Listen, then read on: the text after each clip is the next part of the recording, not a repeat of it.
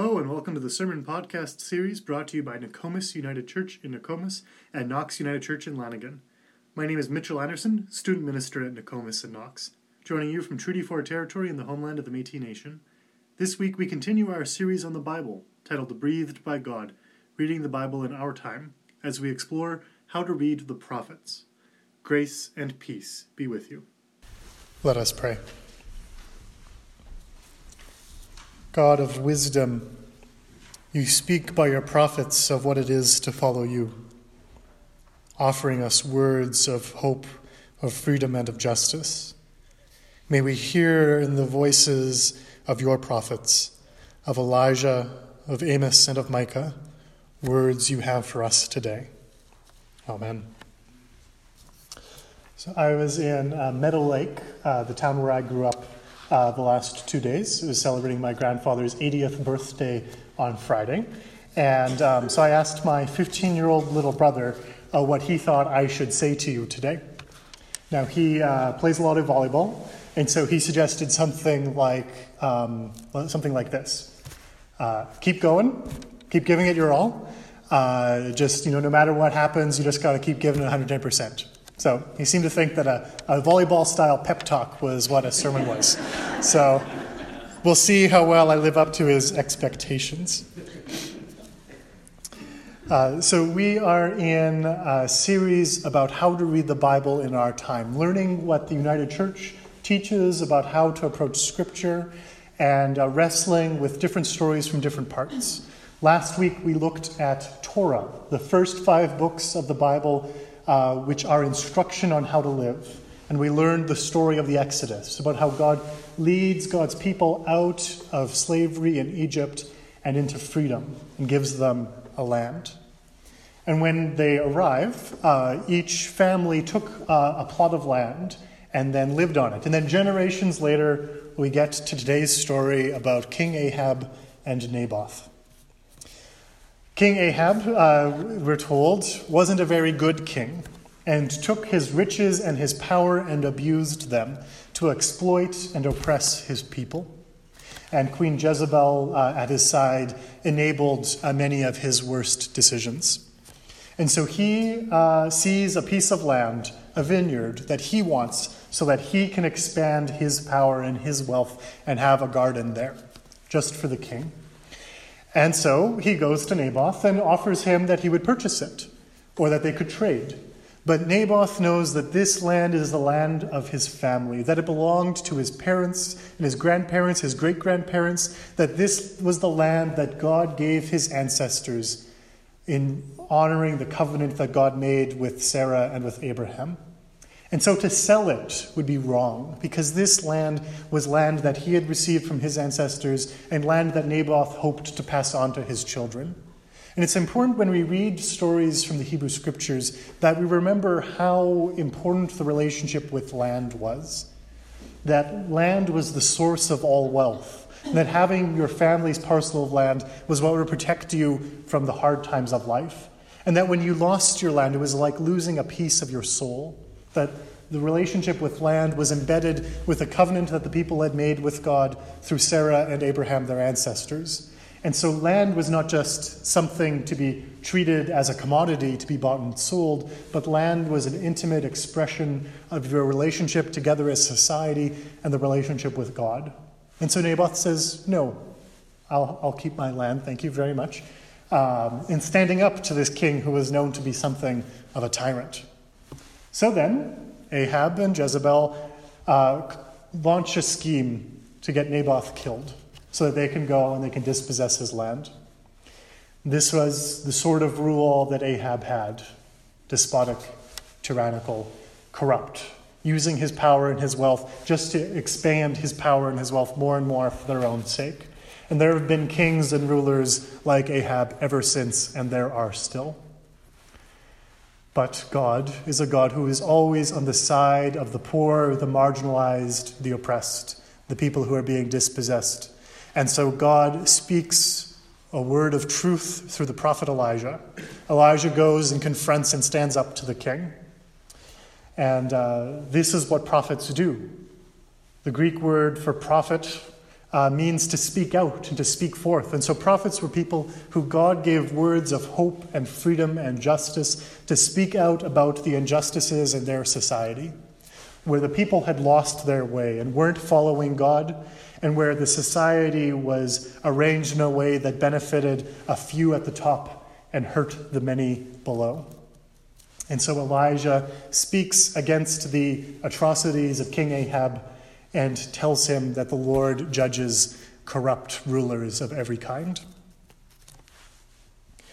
Amos, our prophet that we read next, uh, tells us uh, then about what happens when the people continue the, the rituals of their faith but lose its substance. That God despises their solemn assemblies and hates their sacrifices, that God doesn't want to hear the songs that they sing, that that's like noise but what God truly wants is for justice to roll down like a river and righteousness like an ever flowing stream. That is what God looks for. Not for that we would go through all of the, the actions of our faith but leave our lives unchanged. Not that we would come and we would sing nice songs and say nice words and then leave and be just as awful as we were when we arrived. That is not what God looks for. What God looks for, the prophet Amos tells us, is for justice to flow like a river and righteousness like an ever flowing stream. And it's the same way that the prophet Micah tells us that it is not sacrifices, not 10,000 rivers of oil that God looks for, but what God requires of us is simple it is to seek justice, to love kindness, and to walk humbly with God.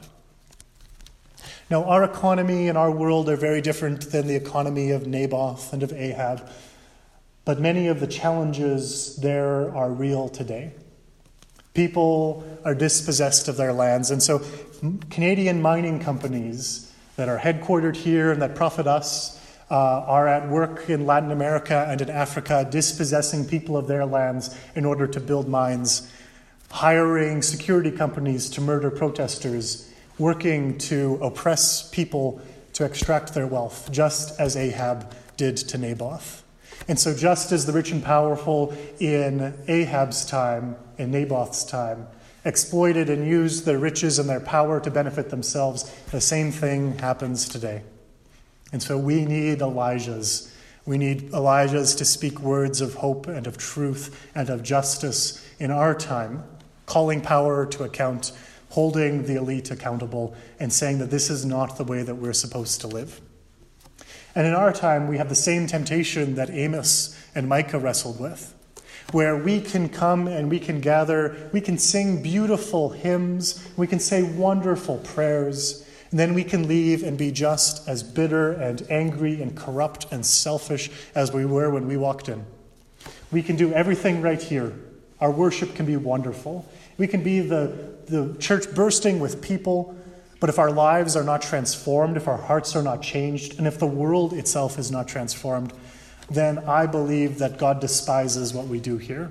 God looks on our, our hymns as noise if we are not kinder, more compassionate, more gentle, more loving, more forgiving, and if our world is not transformed to be more just, more inclusive, and more welcoming that what God requires of us is not that we have the best words for our prayers or the best music for our hymns, but what God requires of us is that justice would flow out of this place like a river, that righteousness would flow out of this place like an ever flowing stream, that we would, day in and day out, seek justice, love kindness, and walk humbly with God.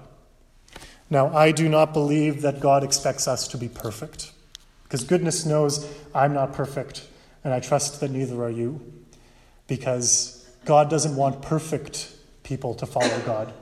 God wants us, and God chooses us. With all of the mistakes that we carry and all the ways that we've fallen short, and with all of our bad habits, with all the things that we've done, God chooses us. And God invites us to follow in the way that God gives us. We don't need to be perfect. But we do need, I believe, as followers of God, to hear the words of the prophet and to be changed by them, to be transformed, to be called to account, to hear the words of the prophet speaking out uh, at us and tugging at our hearts. That if we believe that our interpretation of Scripture is most clearly shown in the way we live, then we'd better live what we believe. And so, if we believe that God is a God of forgiveness, then we'd better forgive. If we believe that God is a God of justice, then we had better build cities and nations and a world of justice. If we believe that God is always on the side of the dispossessed, then we had better speak out in solidarity with the dispossessed in our time. If we believe that God stands in judgment of corrupt rulers, then we had better speak out against the corrupt rulers and the rich and the powerful who abuse their position in our time. And if we believe that what God wants is not perfect worship, not pretty words, but wants lives of justice and holiness and righteousness, then we are called to do our best coming each time we gather, offering uh, confession for the ways that we have been made mistakes, for the sin that we still carry, and trusting that God gives us another chance to follow God. We're told that the way that God gives us is simple to seek justice, to love kindness, and to walk humbly with God. We don't need to be rich or powerful. We don't need to be the most important people. We don't need the biggest church or the nicest building or the best hymns or the fanciest words to be and to do what God has asked us. Because we believe that our interpretation of Scripture is most clearly shown in how we live. Not how many degrees are on our, our walls, not how many people are in our churches, but in how we live. So God asks us not too much, not more than, than we can do. God asks us to seek justice, to love kindness, and to walk humbly with God not just when we are here, but in all of our days, until in the fullness of time justice will flow like a river and righteousness like an ever flowing stream. And so we pray, Amen, and thanks be to God.